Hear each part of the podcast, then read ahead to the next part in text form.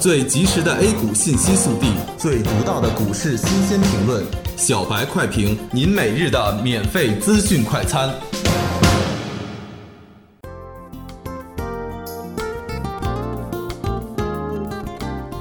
各位听友，大家好，欢迎收听十月二十八日的小白快评。小白快评今日话题：十月行情进入尾声，指数面临双重压力。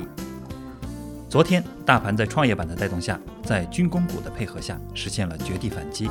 分时图上呈现微型走势，日 K 线上留下了一根长长的下影线。目前，随着反弹的持续，已经进入了筹码套牢区。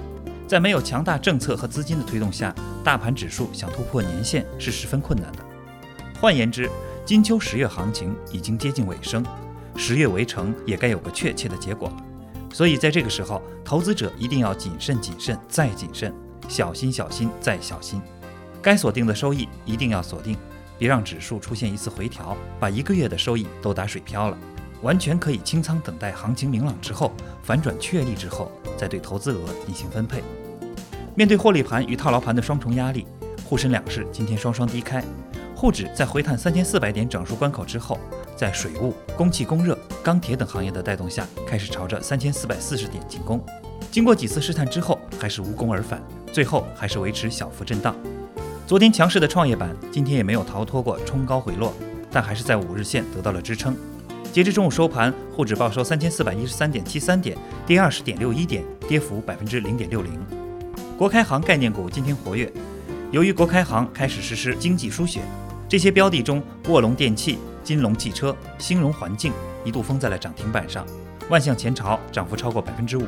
总体上，钢铁、水务、污水处理、博彩等板块涨幅居前，仓储物流、航空、公共交通、保险和证券等板块跌幅居前。个股的能量虽然配合的比较好，但在利益的驱动下，多数呈现了冲高回落。大盘无论是日线还是六十分钟还是三十分钟线，MACD 均有红柱开始缩短的迹象。而 KDJ 指标也开始拐头向下，即将死叉，因此技术面上不容乐观。总体上看的话，指数还是在小阴小阳的消磨，整体风险还在可控范围之内。感谢收听今天的小白快评，本期编辑张芊芊，主播阿文。明天同一时间，欢迎继续收听。